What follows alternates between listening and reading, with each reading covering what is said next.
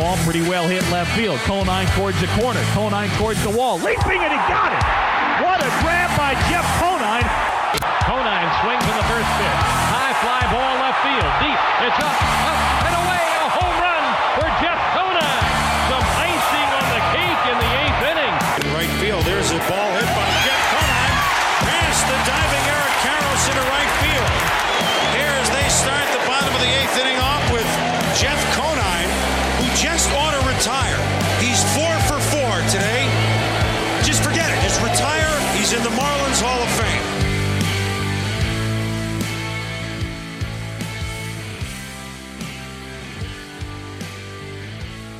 August fifteenth, we are back with Outside the Box with Jeff Conine. I'm Arm Layton. He, of course, is Jeff Conine. And we got a lot of things to talk about today, from what was supposed to be the, the new face of baseball, uh, testing positive for P E Ds, eighty game suspension. Really interested to get your thoughts there. And then also kind of sticking with the trend, Jeff, I wanted to talk to you about the best teams from your playing time. You know, just doesn't mean World Series, but the most talented teams that you played against. You've have some teams prepared for us, and then we're going to mix in some other conversation as well. Uh, I have no idea who you're going to bring to the table here. I know oh three Yankees isn't one of them because you beat them. I thought you might bring them to the table, but Yankees is not going to be one of them.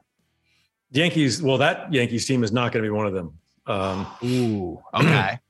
okay. That Yankees team is not, but uh, there might be some others uh, in the mix for sure. Very excited to uh, to get your thoughts there. And you know, we'll, we'll start with the Tatis stuff, because that was the news that kind of shook baseball in, in a lot of ways. And there's a lot of perspectives I want to get from somebody like you on this uh, as just a twenty year professional baseball player, because there's so many layers to this. And, and I want to start with the team side of it, because that's something that you always harp on, uh, you know, as, as a leader yourself through your years in the clubhouse, the importance of that. It's no secret that Tatis has had some maturing to do, but he's twenty-three years old. And, you know, some of the growing pains in the early going, we kind of just chalk those up to what they were, growing pains, right? You know, last season, you and I sat down, we talked about Manny Machado and Tatis kind of blowing up at each other. And you said, that stuff happens. It just doesn't usually happen on camera. It's not that big of a deal. And it didn't really seem to be that big of a deal. It kind of subsided from there. But then Tatis breaks his wrist on a motorcycle. And the question was, hey, uh, how did that happen? You know, how'd it go down? And but basically he responded, which time, which alluded to multiple motorcycle accidents for the three hundred million dollars player. Now he's about to come back from a broken wrist and tests positive for a performance enhancing drug. Uh, the, the Padres came out and basically just hung him out to dry. Right. And that was pretty not surprising, but at the, anytime you see teammates come out and say something like that, it shows you really where they're at. They're fed up. And I want to start there. You read some of the quotes from A J Preller, from some teammates as well, from Musgrove, uh, Clevinger. What do you think about just where the team is at on this? And you know, is Tatis in a place now where it's going to be hard to, to earn the respect of his teammates? Or was that more of a frustrating breaking point for a team that could have really used an M V P candidate back here on this playoff run? Well, I think uh, you're definitely going to see some backlash from the team on this one right here, especially from the front office. You got, look what they did at the trade deadline. They went out and got arguably the best player in all of baseball to come help them down the stretch, because they knew they get Juan Soto in the lineup. They knew that Fernando Tatis Junior is coming back from injury, and you get that three-headed monster of him, Machado, and, and Soto in the same lineup. I mean, that is that has greatness written all over it. Yeah. So for them to squ- for him to squash that by coming back so quickly and testing positive for something, and now he's done for the rest of the year and well into next year as well, probably about the first month of next year. I mean, I'd be pissed if I was a front office person for that. I'd be pissed if I was a teammate. Uh, knowing that we're going to turn this thing around, and wild card, you know, they're out of the race. Of course, Dodgers are running away with that division, but when you look at the wild card, they're right there in it. And like we've talked about so many podcasts before, it's not about the best team at the end of the season. It's the hottest team. And I could have seen this Padres team, and they still might catch fire without Tatis in there, but Uh, with him and and the other two guys, that that offense would have been absolutely devastating going into a postseason. uh, I can see where all the backlash is coming from. So from a player's perspective, because I agree. I mean, we we talked about that on the Just Baseball show. The the three guys there back to back to back. I don't think there there's a more devastating trio in, in baseball. And I don't know, in the last time we've seen a, a trio that devastating, especially with the level at which Machado is playing at, which is he's hitting as well as we've ever seen him hit. From a player's perspective here, you know, this is a twenty-three-year-old kid. And you you you know, have a lot of guys that are thirty, thirty-three. And it's funny because Machado at one point was that young kid, not making mistakes to this degree, but was kind of the bad boy that a lot of teammates were frustrated with. And now Machado all of a sudden has turned into this leader, and it's Tatis on this Padres team that seems to be the frustrating piece here. I'm sure you've been a member of teams through the years that have had that super talented, frustrating young player because of the way that he carries himself and things like that. Is this something that, you know, you think could could be detrimental to the team long term to deal with? Is it something that, you know, you don't really worry about it because it's on the field, and and if he's not best friends with everybody off the field, it is what it is. Doesn't seem like he's a bad guy. He just seems like it seems to be the trend is it's not about you. That was what was said to him last year in the dugout. That's what was said by Mike Clevinger and Joe Musgrove. Is it's it's not about him. It's about the team. Um, and for a twenty-three-year-old who, you know, maybe doesn't really understand how hard it is to win at this level. And I think you start to realize that as, as you get older and you don't have a championship and you realize how special it is to try to get one, that his best chance might be in his early twenties and it, it, he might be squandering it now. How do you think the team responds to that long-term though? He's going to be back next year, thirty games in, and he's going to be an integral part of their ball club. How does that work? Kind of, how does that dynamic kind of work for you? You think uh, well, if you were a guy in there? You know, the, the G M came out and said after the motorcycle accident and after the other discrepancies last year with Machado and things that they've had troubles with him, that they were hoping for maturity. They were hoping for a, a kid to mature and realize his superstardom status and his leadership ability on that team. But instead he came out and said, this seems like it's a pattern, like it's a pattern of uh, failures. And two things could go on here. I mean, one is, okay, undoubtedly one of the most talented players in the game. You get him back after suspension next year. He helps you win, and you could trade him away at some point for a boatload of prospects if you don't think that he's going to gel in your clubhouse ever. Or he could come back after this. Listen, I don't give the guy any break. twenty-three years old, but he was, he's been in the big league game forever because his dad was a major league player, a good major league player for a long time.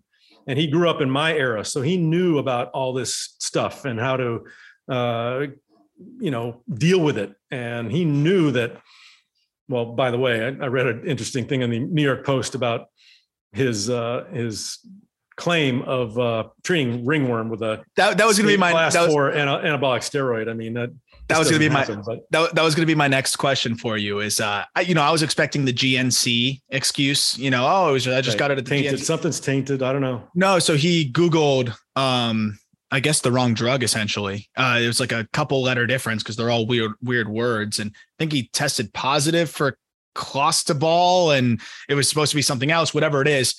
That that's just not a thing, right? I mean, like you're, you're a big leaguer at any level. If, if you're a big leaguer, no matter you're a three hundred million dollars player or a three million dollars player, you have so much at your disposal that you're not accidentally taking the wrong drugs, right? Like, by the way, not- did he just call up Walgreens and say, hey, I need this? And they gave it to him. A yeah. doctor had to prescribe it. Yeah. A doctor right? had to prescribe it. So is the doctor going to say, what's this for? Or is he going to just say, hey, give me some of this. I need it. No, I mean, the doctor is not going to prescribe him an anabolic steroid. I'm sorry. It's not, yeah. it's not going to happen. No. And, and, and a doctor's probably smart enough to say, hey, this will show up in your drug tests. one hundred percent in trouble. Um, one hundred percent. So before we move on to, you know, more positive things, I do want your, your perspective on, on the long-term outlook of, of Fernando Tatis in a vacuum now, right? What's really frustrating for me as someone young covering the game and wanting to see it grow. And there's a lot of indications that that things are going well in baseball. Attendance has been up month over month. Ratings have been pretty good. Uh, youth participation's really strong. But Fernando Tatis Junior was supposed to be that face, that marketable face, because we've talked about how baseball has lacked that. And we love Mike Trout, but Mike Trout doesn't want to be that guy, right? He and I respect that. But Tatis was the loud, outgoing, you know, guy that you can kind of market everywhere. You go to our YouTube channel. Uh, for those that are watching on YouTube, you go to our channel right now. Tatis is front and center on there. I mean, this was kind of the new wave in the face of the new wave of the game. You've seen players both really damage their their persona and, and the way they're viewed by the game as a whole, by the way they handle this kind of thing. But I, we've also seen players from your era kind of reclaim some of that, I guess, status within the game. Of course, you're not going to be a Hall of Famer, but you can still be a respected player who people don't always just hit you with the steroid thing. I think of Andy Pettitte. I think of Jason Giambi, guys that kind of owned it and pushed forward, proved that they can play without it. I don't think anyone's doubting that Tatis is a great baseball player with or without the juice. Do you think that this is something that he can kind of recover from, or is this always going to taint his, his image to a degree? Uh, I think to a degree, especially for the naysayers out there, they're always going to point to this as, um, especially this year after what they did at the trade deadline to go after Soto and to put together uh, a monster um, to try and win a postseason. Well, um, but I will say on the other side that health, uh, games played, and numbers account for a lot.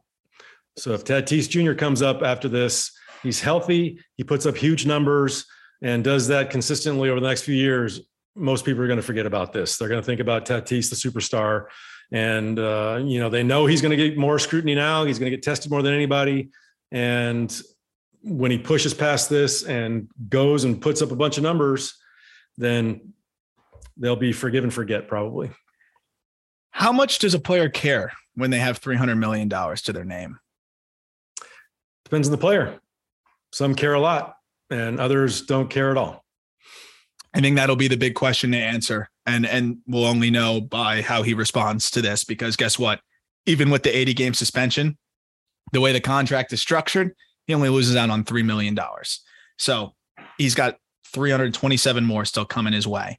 Uh, and I, he doesn't lose too much there. So it should be interesting to see, you know, kind of what his, what his approach is to, to how he wants to respond to this. So we talk about some of the best teams, and, and this Padres team, uh, you know, not one of some of the best ever, but it, it had a chance to be, when we look back ten years from now, whoa, they had those guys together, and that still could be that. But you've got some teams from the nineties, early two thousands that have been maybe some of the best that you've ever seen. Where do we start? Are we going to go from best? Is there a best to, like, you know, number five to number one, or are we like, are they all kind of just in the same ballpark tier one teams here? Um, I don't know. I think there was one team in multiple years that were head and shoulders above everybody else for me. Okay. We'll save that one. Let's all start right with the other ones. All right. Well, you know, being uh, in the National League East, um, you obviously have to look at the Atlanta Braves Uh, for some of the best teams that I've ever played against.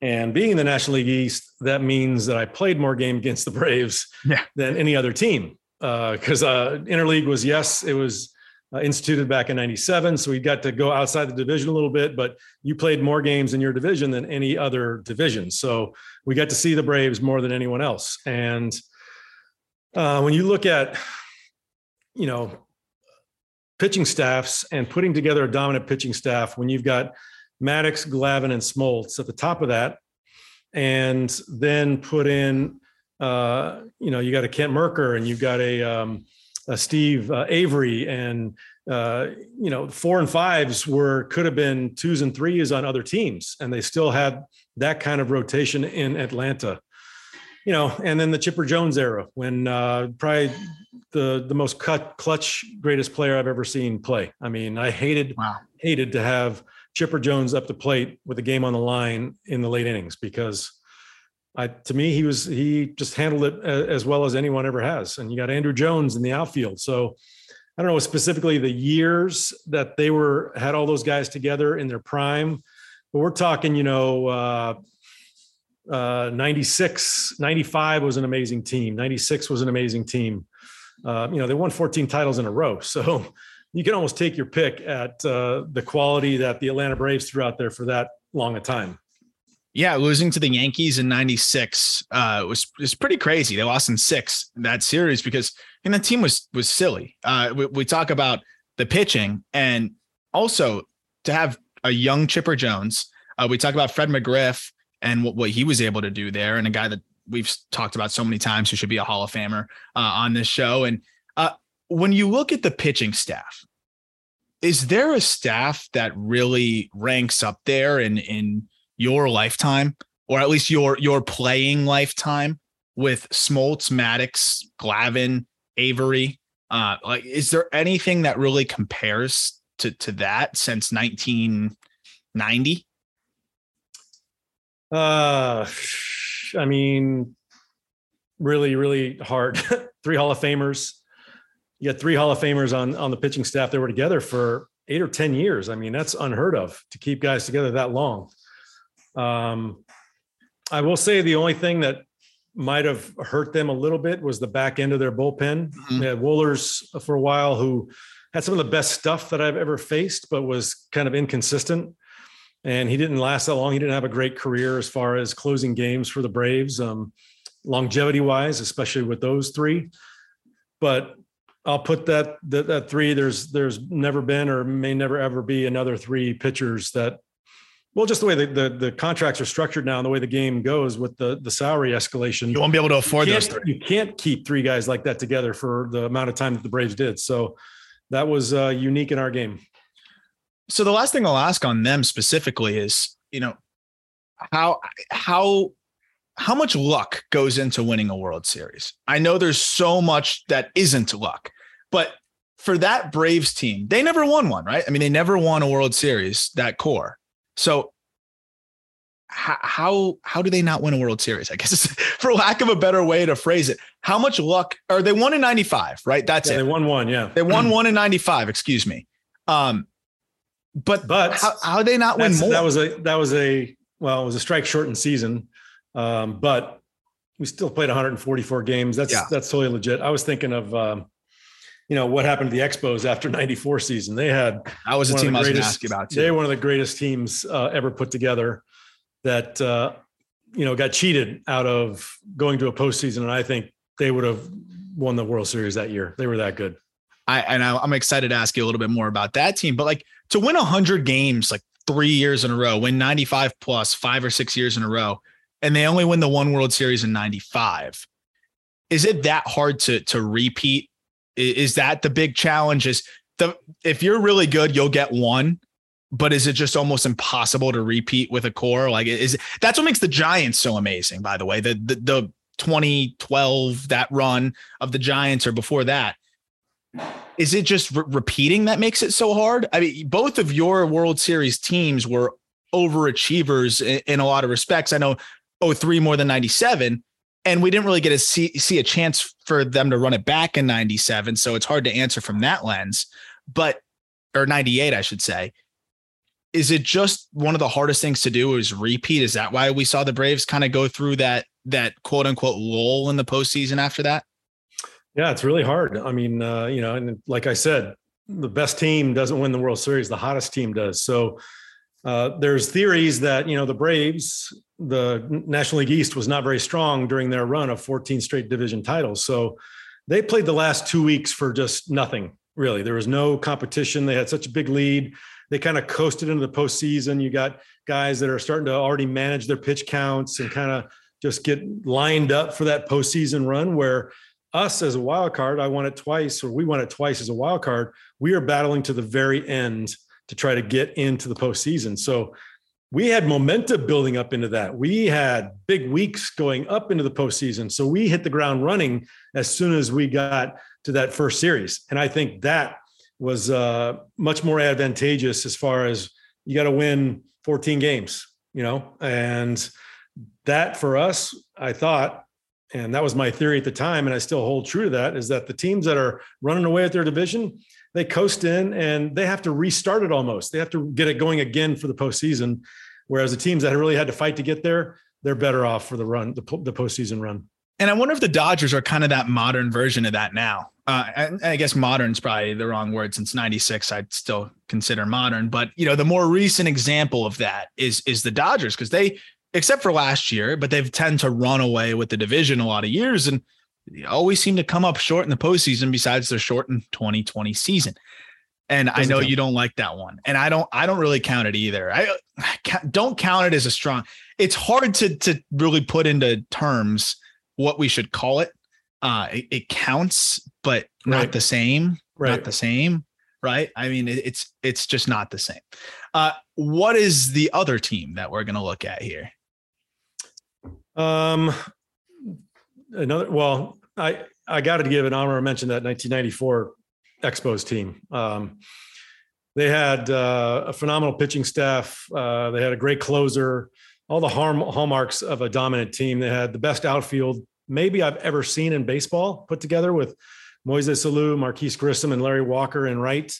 Um, you know, they had uh, Ken Hill on the mound. They had um, um, that oh, Pedro guy. Was pretty yeah, good. Yeah, that Pedro guy was pretty good. Uh, they had uh, Jeff, who's the lefty? Jeff Facero. You know, Jeff I don't Facero even know who that is. He had a two ninety-nine. He's just a solid, consistent lefty that, you know, would throw you off. And it's just, uh, yeah, I don't know, that team was athletic and they were fast and uh, they could pitch and they were young and they were hungry. So, you know, I am kind of sad that they didn't get their chance. And I know they really wanted their chance to finish off that season to see, because they had, I mean, how big a lead did they have going into August? They were, you could probably pull it up, but they were up by. They were seventy-four and forty. seventy-four so, and forty. I mean, which is outrageous. And what, what do you think the trickle down is, or, or the butterfly effect of that season being cut short? If the Montreal Expos win a World Series or even make a deep playoff run, they may earn more fans for life from that run, right? Do, it's do possible. You think, do you think baseball is still in Montreal if they, I know that's a like a really big assumption to make, but is there any chance that you think baseball could still be in Montreal if that season's not canceled? I don't think so. I'm glad you said that. So. I was hoping that would be the answer. Yeah, I don't think so. I mean, as, as great as that team was, and they had some other really good teams uh, as well, that, that fan base just, it's a hockey town. It will always be a hockey town. Uh, baseball, they played in just an absolute horrific stadium. Um, you know, the, the Stadio Olympic, Olympique or whatever. Uh, the yeah, Olympic Stadium was just awful. Um, they would have had to have had huge influx of money to get a new stadium, um, T V. It's just it's just a hard market to thrive in, and that's why they're not back. That's why they're not there. It makes me feel a little bit better, weirdly, just because. Those butterfly effects things, uh, you, you know, you look at one thing, kind of how it can impact a long-term domino. And uh, I agree. I mean, it does look like baseball was, was really struggling there. Their, their crowds were kind of Marlins-esque at times, worse at times. And oh, worse. Uh, yeah. It, yeah. And just really, really depressing there too. And, and I think Washington, you know, D C has been a little bit better uh, overall in terms of being a, a baseball town there. Uh, That team, you talk about the best outfield, Alou, Grissom, and Walker. What other outfield could compare with that? Because it, Alou had a nine eighty-nine O P S that year, hit three forty. Grissom had a seven seventy-one, but he played great defense in center and also swiped thirty-six bags. And then Larry Walker, Hall of Famer, nine eighty-one O P S at three twenty-two. Uh, what's one that can compare to that to you if that's one of the best? Defensively, I don't think any any of them. Um, just they were so good defensively. Larry Walker, for me, you know, I've always said he's probably one of the best athletes I've ever seen play our game. Um, just, I mean, this he's a big dude, man. He's six three, two twenty-five, two thirty, and could run, could throw. He had one of the best arms you're ever going to see. Could hit for average, hit for power. Um, and Moises was the same way. I mean, he just uh, could do everything well. And Grissom, you know, I put just a tick behind Andruw Jones is probably the, the best wow. center fielder that I've that I've seen. He was wow. that good. He was I, that good. People just don't don't know what they don't know, right? Like if, if you didn't watch Grissom play, um, to know how good he was defensively. Also, by the way, you know he stole seventy-five bases back to back seasons. seventy-six and seventy-eight was the exact amount. ninety-one and ninety-two. Flat out fly. Yep, that is unreal. What's the next ball club? Um. You know, if you look at consistency and some of the the, the best teams play, you got to go with the Cardinals uh, right up there as well.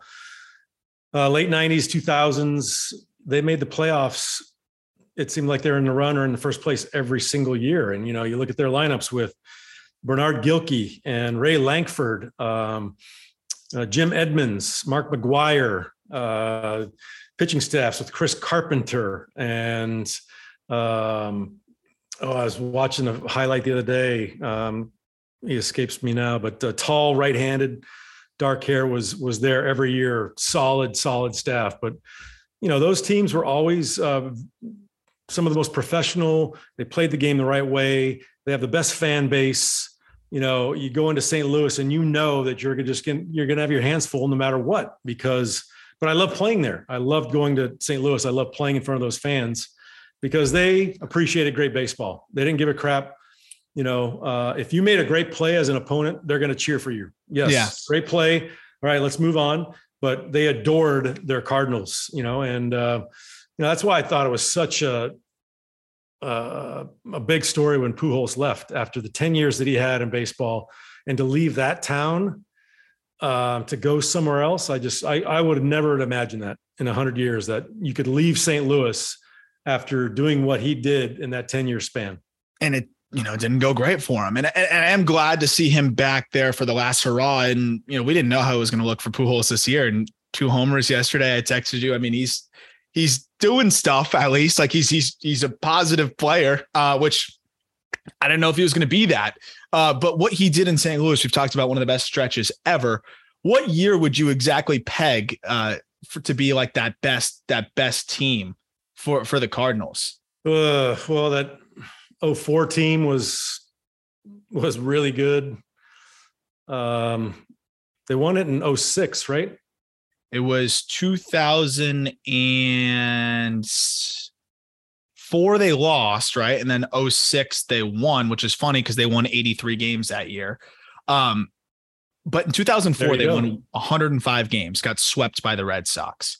That team had twenty-four-year-old Albert Pujols, who had a one thousand seventy-two O P S, Scott Rowland, who had a one thousand O P S, Jim Edmonds, who had a one thousand sixty-one O P S, and then also former teammate of yours, Edgar Renteria, playing short, um, and then the pitching, Matt Morris, Jason Marquis, Jeff Suppan, Chris Carpenter, and then the closer, Jeff Isringhausen.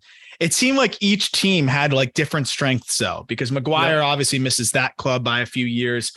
He was really darn good for a long time. We talked about him uh, last episode. Um, Larry Walker at thirty-seven years old, a part of that team down the stretch too. And then Yadier Molina was breaking in at that point as well.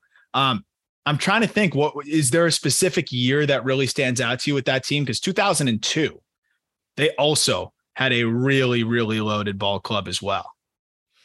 I was in the American League two thousand two, so I didn't really see them as much. Um, I thought that oh four team was phenomenal. Um, and you know what? They they just had a system that put the right players in the right positions for success. And I can't remember the, the stretch they had, but even that game they won eighty, that, that year they won eighty-three games. They didn't have like a sub five hundred season for – I don't know, some ungodly amount of time. They had winning seasons like I, wanted, I can't remember the exact stat, but I was like, what? They didn't have an under five hundred season for that many years. It's insane that that organization, as much turnover as baseball has, that they draft the right players, they develop the right players, and they put them all together and they win every single year. And I had, I remember having an interview a long time ago, and now it's it's the Tampa Bay Rays. You know, you look at them and what they do and how they do it every single year with the lowest payroll in baseball. But the Cardinals is like, what are they doing differently that everyone should be emulating? Because they they win every single year. It's it's unbelievable. They're doing it again this year. And I can tell you from even the the prospect lens, they're drafting kids out of high school that are already in double A. twenty-one-year-old Jordan Walker, first round pick out of high school. He was a Duke commit. Um, very, very set on going to Duke. They offered him way over SWAT and said, let's try it. Risky profile, rakes right out of the gate. Same thing with Mason Wynn, another shortstop for them. Like, they just seem to identify, develop, and their system works. Um, what's funny is kind of sticking to the, to the World Series hangover point. One of their only seasons where they finished under five hundred was the year after they won the World Series in two thousand seven, uh, which is very funny because besides that, they've pretty much finished over five hundred almost every single year I've been alive, which is a testament to what they're doing over there and, and how well run that organization is. What what amazes me is how they do it through turnover, right? Like Jeff Lunhow was the guy there, and then he ended up going to, to Houston. It, no matter who they have there, as a scouting director or as a G M or whatever, someone comes back in, it's plug and play with that franchise. And uh, that's not usually the case, right? What do you think it is that makes that franchise just kind of able to keep going no matter who's steering the ship? I don't know. I, I was wondering if they have like a secret room that everyone gets indoctrinated in, and they get the uh, the D N A like injected into their body. And yeah. Says, this is what you're going to do to make this team win, because they follow it. And like you said, I mean, front office people change, oh, players change, everybody changes, even ownership changed. So it's like, what was the common denominator that they stuck to? Obviously, they had a plan that they stuck to that. that was successful, and they they did it year after year after year. So I don't know if someone came in and like, I want to be part of that plan, and they learned it. So right away they they stepped into it and were able to, you know, uh, keep it up. I don't know, but um, one consistent's you know, it's, been it's been a remarkable uh, run.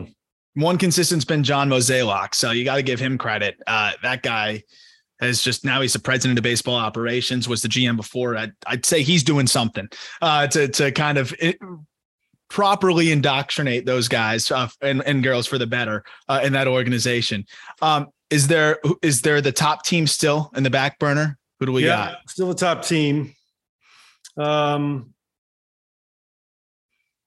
but you gotta, you gotta have a mention of maybe the, the, the greatest season ever, at least wins wise. Uh, and that was Seattle Mariners. That, when we talk about best teams ever and not finishing the deal, uh, they had one hundred twenty-five wins in one season.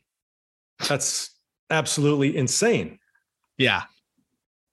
two thousand one That was uh, Ichiro's rookie season, who, you know, he broke right in and hit three fifty or something like that. Uh, Edgar Martinez, nine sixty-six O P S that season. Uh, and Edgar, by the way, that's a guy that I, it's, it's funny because he was a D H.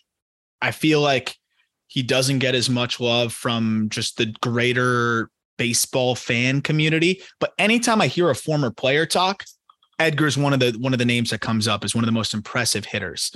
Um, can you talk a little bit about just Edgar? Cause he was thirty-eight that year and had a nine sixty-six O P S. What made Edgar Martinez so good and so just, ageless um, with the bat?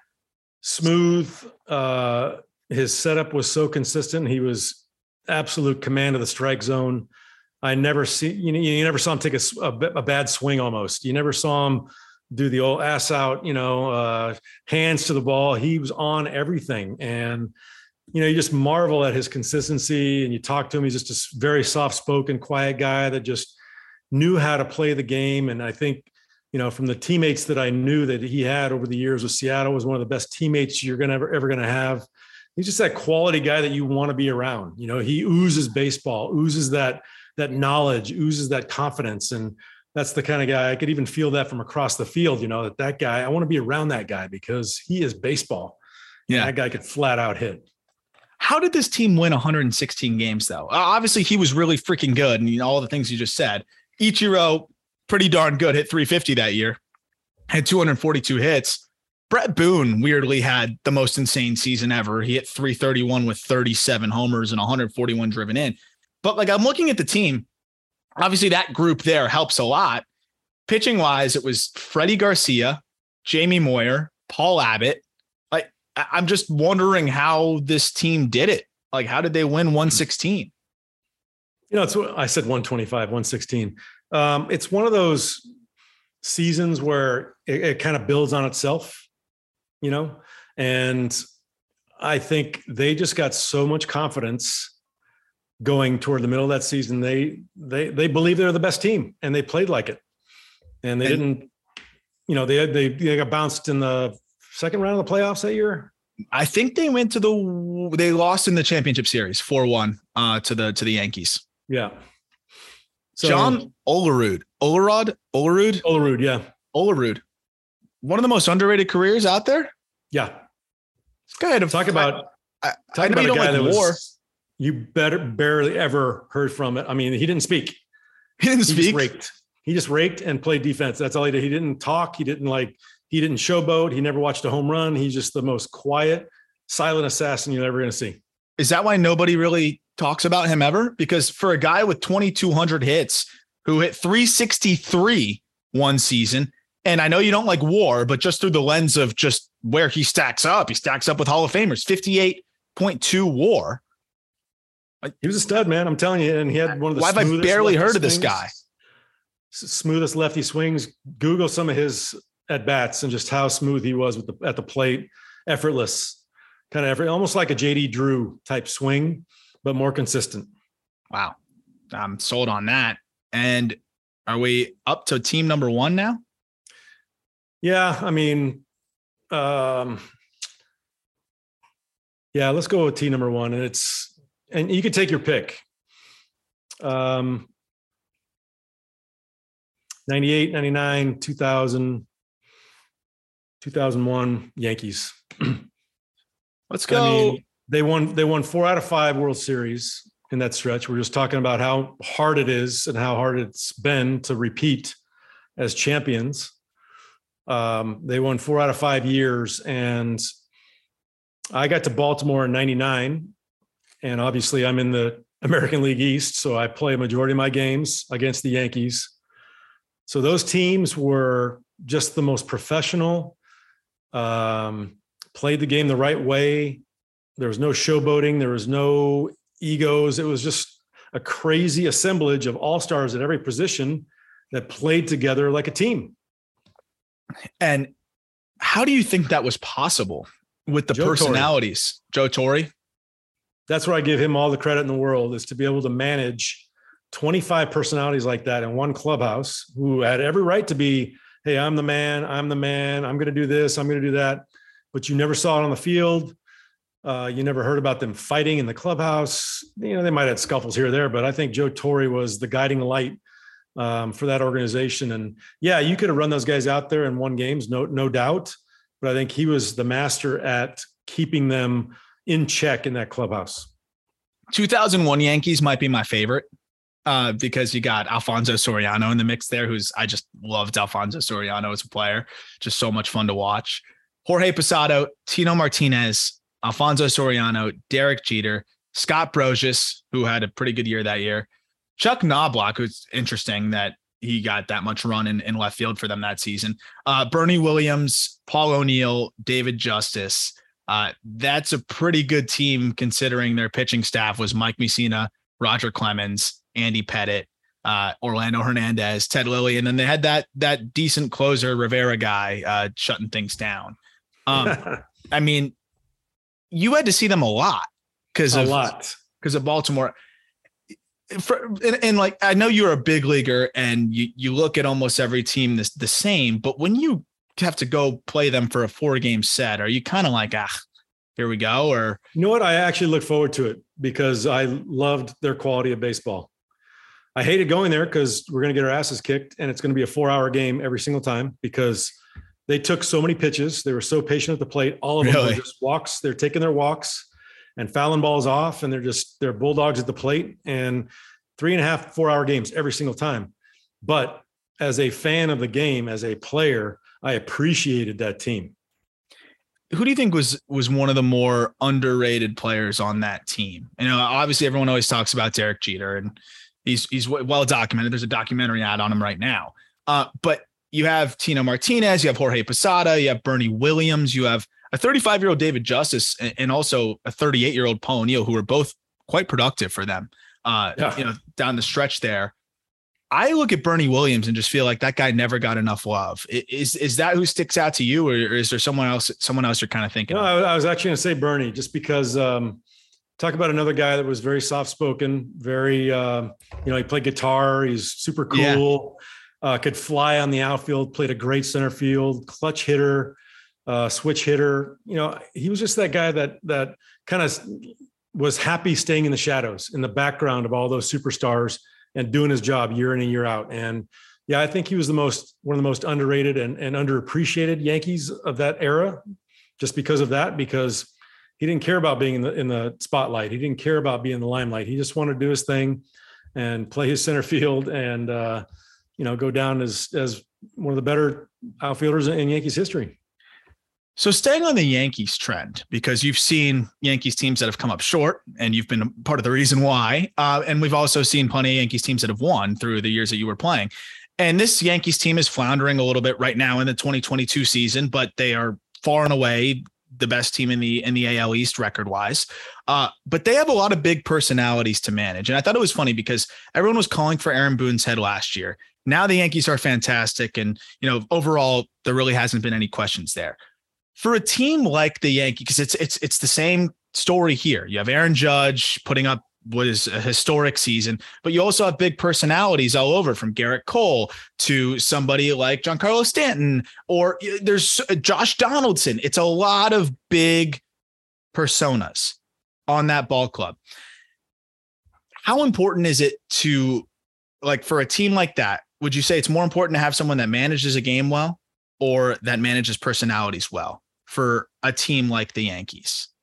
Well, nowadays it's, there really is no managing a game much anymore. With the D H now, it's you throw your guys out there. There's no double switches. There's no hitting for the pitcher. There's no, you know, you'll pinch hit every once in a while on matchup situations maybe, but for me, especially in New York, yeah. for, for New York, it's, it's the clubhouse. It's all about the clubhouse, and Aaron Boone has his work cut out for him. Just being in New York, that says a lot right there. But now, like you said, you've got these monster personalities with monster contracts and, Uh, you know, monster egos sometimes that that yeah. need to be reined in and and all brought to the same page, and and aligning them to the same goal of winning a World Series. So that that for me is the most important. So before we get to the jersey, I, I want to talk about that a little bit, because even through your brief stint in New York, um, you know, at, at the end there with the Mets, you've you've been very vocal about, you know, how intense it is uh, when, when you and I talk about it, whether it's on, on the podcast or just, you know, hanging out, about just how much of a different beast it is to, to, to play in New York and to, to wear your mistakes. And there's just a lot more accountability expected, and there's a lot more results expected, and no one really wants to hear any excuses. It brings the best out of you, or it can bring the worst out of you. I, I look at a Joey Gallo, who I don't know how much he monitored that situation, but they went out and they traded a, a good amount of resources in terms of young players for Joey Gallo. It didn't work for Gallo in New York. He was, he was not good there. They trade him at the deadline over to the Dodgers, and it's only been eight games, but it is worth noting that in those eight games, he is, has an O P S of a thousand. Uh, he was hitting one fifty-nine in New York. And he he said in interviews himself, he felt like he couldn't go around the city. Um, he felt like he was a failure. He he just didn't feel comfortable here uh, in New York. And just, just it really mounted on him. How much do you think that impacts certain players uh, playing in New York? Because people always say, oh, like, can he play in New York? How much validity is there to that? Um, and and I, I would just like to get your thoughts on that, because you didn't have to wear it specifically with that Mets collapse. You were part of a larger issue with the Mets team, uh, and you still had to feel it, I'm sure. Uh, but how much does that really impact players negatively if they're not the type to be able to handle that kind of pressure? Big time. um, there are players that are built for that, that they thrive on that. And there are players that want no part of that. Um, And sometimes when you get traded, you have no say in that, that the team trading for you, say the Yankees, wants to get you because you are absolutely crushing in Kansas City. Well, Kansas City is one of the easiest markets you're going to be able to play for. Those fans are there. They like the Royals. They're not accustomed to, you know, they had the good, great run in, in fifteen, but other than that, it's been a long time. So they'll go out and they'll enjoy their time at the ball game, but you got no pressure on you. They're not going to boo you in Kansas City. But like you said, when you get to New York, no, no, no. Now you, you're on my team. You perform every single night, or I'm going to let you know it. And they feel they have the right to let you know it, the New York fans. So yeah. Some guys, well, that's adversely, they'll they'll go into a shell with that. They can't handle that. And that will definitely affect their performance on the field. So are Yankees fans essentially hurting their own team in doing so? I know they can make the case that some players are pushed positively. I don't know. Some are pushed positively, some are pushed negatively. So, you know, it's a, uh, you know, you can't stand the heat, get out of the kitchen type thing.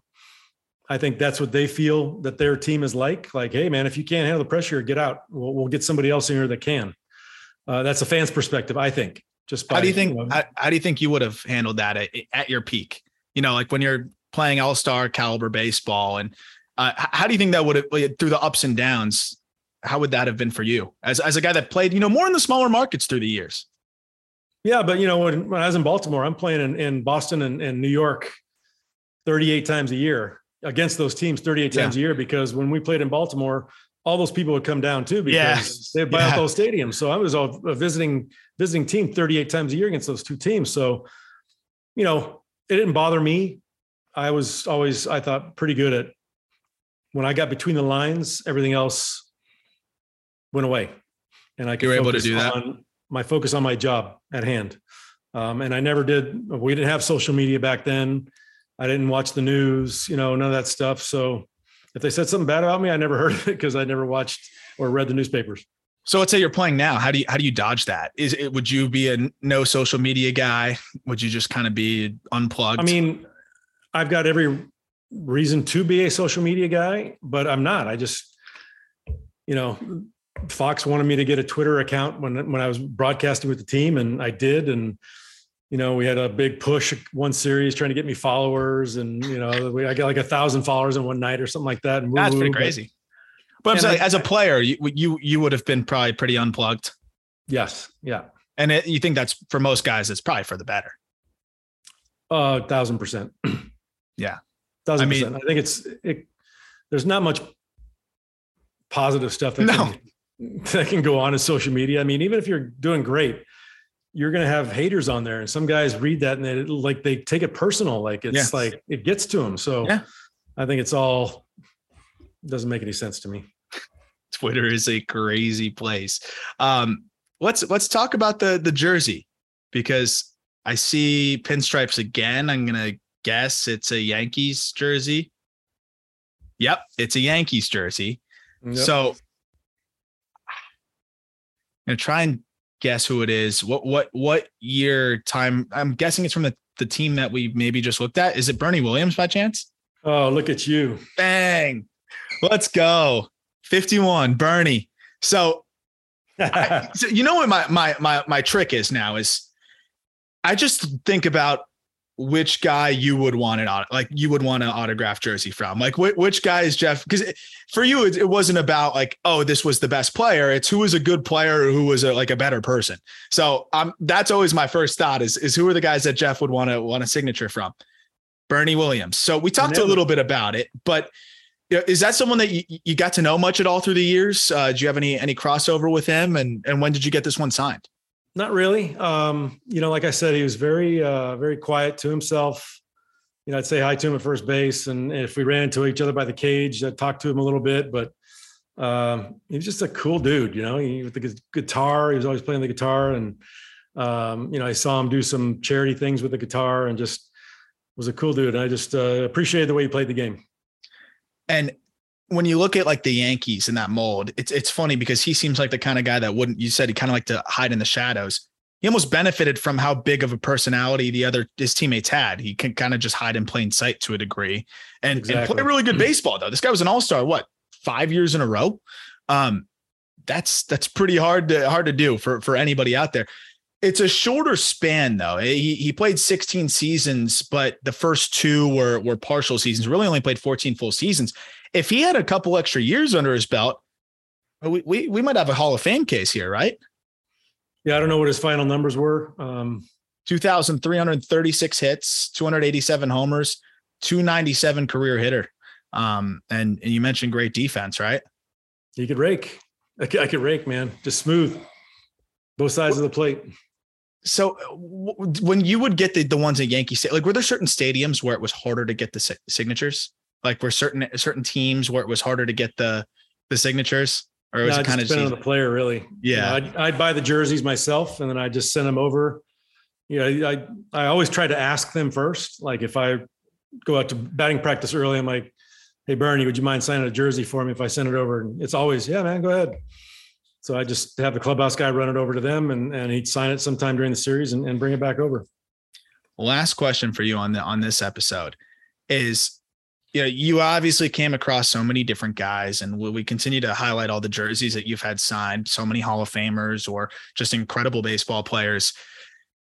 I think we've talked about it briefly, but when you were first coming up, there's probably a lot of players that were on their way out who were legends. Um, was there one player more than, than the rest that, like, you almost didn't even want to bother for an autograph? Like, you're just like, that guy is, yeah, I never thought I'd meet that guy. Or, you know, was there someone that almost intimidated you to a degree? Like, it's hard to believe you're on the same, you know, playing field as them. Well, I mean, I got to play George Brett when I first got called yeah, up. Yeah, that's I, that's the best. Yeah, that's the best. And he, had, he had two years left. Um, you know, I got to play a couple months with him, really. I got called up at some te- in September of ninety. So I only played like three weeks then. Um, and then I got called up again in ninety-two for about uh, six weeks, maybe a month and a half. And that's my time that I got with George Brett. And you know, I wasn't into autographs back then. I wasn't into baseballs and cards and any of that stuff. And, you know, I had to have one of my teammates and, and my roommate on the road basically tell me that I needed to get a George Brett signed something, because he's retiring and you're playing with George Brett and you need to have something signed by him. And I'm like, really? Like, and I got thinking about it. I'm like, wow. Yeah. I mean, George Brett's going to be a Hall of Famer. He's a Hall of Fame baseball player. And I got to play with him. I should probably have him sign something for me. So I did. Yeah, which is awesome. And that, so was that like one of the first ones you ever got? Yeah. It might have been my first one ever, because we had, he got his three thousandth hit in Anaheim. We go back to Kansas City and they have the big, you know, uh, celebration for him getting his three thousandth hit and all that stuff. And uh, like right after that, the season was almost over. I, I had him sign a bat and a t-shirt for me. That's awesome. And later on, I got a jersey signed as well. Where you got the bat and the tee. I mean, you have so many bats back there. It's outrageous. So I, I, there's one day where we got to do like a, a, a shoot where we just go through all of your, all of your signatures. But I can't even imagine what the, uh, what the ballpark would be of just, just what the value is. It's priceless. All the stuff you have over there. And it's, it's but pretty it's, awesome. Yeah. It's priceless to me, but it's not worth much because it's all personalized, which I know you don't care about, but uh, it, it is like pretty cool. Find some, some big collector named Jeff. I mean, makes it even cooler. He might pay double or, or but, with Niner as a nickname, then, then I'm, I'm golden. Yeah. You, you got a better chance at Jeff, I think, than, uh, than Niner. But uh, by the way, your son hit two homers over the weekend in one game. Uh, heating up. How's that been, uh, you know, just kind of monitoring from, from afar, uh, and, and just watching your son play baseball, making his way up to triple A, hopefully soon. Uh, you ask me, he should be there already. You don't have to comment on that. Uh, but you know, how do you manage the, uh, the, the watching of your son now as he continues to kind of just head down that path you went down? It's rough for me, you know, yeah. When he struggles, I struggle. When he yeah. succeeds, I succeed. And it's, uh, I know exactly what he's going through. Um, and you know, you, you, you just hope that he's okay mentally. And that's all I talk to him about is how you feeling, how you, how you doing in your head, you know? And he's always, he's always gives me the right answers. Always tells me the right things. And I hope that's exactly how he feels. Um, cause he handles it very well. Um, I would not have been able to handle some of the struggles as well. And, uh, but you know, it's, what more can you ask for as a father that went through this? This was my life. And to watch him go through his life at what I did, you know, and I hope, I hope and pray that he has the life that I had in this game, because it's, uh, it was joyful and, uh, amazing. And, uh, I couldn't think of a better way to make a living than, than playing a game, but, um, you know, you hope, uh, he gets through it all the same way. And he's heating up. So I'm, I'm looking forward to seeing him continue to do that. And uh, yeah, I know it's, it's, it's pretty interesting watching the father son dynamic. And in, in terms of, you know, you, I think you, you do it as well as any father who played the game, as I can see, is without, you know, micromanaging what your kid does and, you know, really making it harder on them, just kind of letting them go, but, you know, checking in when you need to. And uh, I mean, you talk about how Griff's capable of doing things that you could never do on the baseball field. And, and at the same time, the minor leagues are ten times, I think, harder than they ever were, uh, you know, just because of how much talent there is now. Even college, you got kids throwing a hundred. Um, it, it's just wild. And the talent pool is is so vast. But, you know, the, the advantage of having just the, the the mental side of things with you is is is really awesome. And uh, it's been fun for me to watch, you know, just him continue and, and watch that dynamic as well. So uh, hopefully we'll keep rolling now. We had a multi-homer game this weekend, and, and he'll be back hopefully on Tuesday or Wednesday to keep playing. And uh, we'll meet up in Jacksonville at some point uh, to, to catch a game out there. But uh, we'll meet up in in Miami. Yes. Watch a game there. Yes, absolutely. Because they need all the offense that they can get. Probably out of commission for the next week, uh, but we will be back probably next week to talk a little bit more. I want to talk more oh three with you. I want to circle back to that. I went to Wrigley Field last week and it was a lot of fun. Uh, and it got me thinking. I wore a Florida Marlins shirt just to kind of remind everybody a little bit of, of what happened there and what you guys did there. And uh, I'd love to go through some specifics. Um, I'm getting the, the hip surgery done, so I can't move. I might rewatch some oh three playoff games and have very specific questions for you coming up, because I'm going to have so much time to kill. I'll, I'll watch it again too, just so I hopefully remember everything. Hey, you sell yourself twenty short. Years You're, coming up next year. What? How many years? twentieth yeah. anniversary next twentieth year. Anniversary. Yeah, twenty twenty-three. Holy crap. Yeah, that is nuts. Crazy. But your recall is insane. You're underselling your recall there. You remember some specific pitches, like few I've ever spoken to uh, that played, you know, back in the the late two or you know early two thousands. But we'll talk about it then. Excited to rewatch some of it. I got to find my D V D somewhere. I know you probably have yours somewhere as well. Yep, um, I just ran across it the other day. Uh, we'll, we'll do a two thousand three recap next week.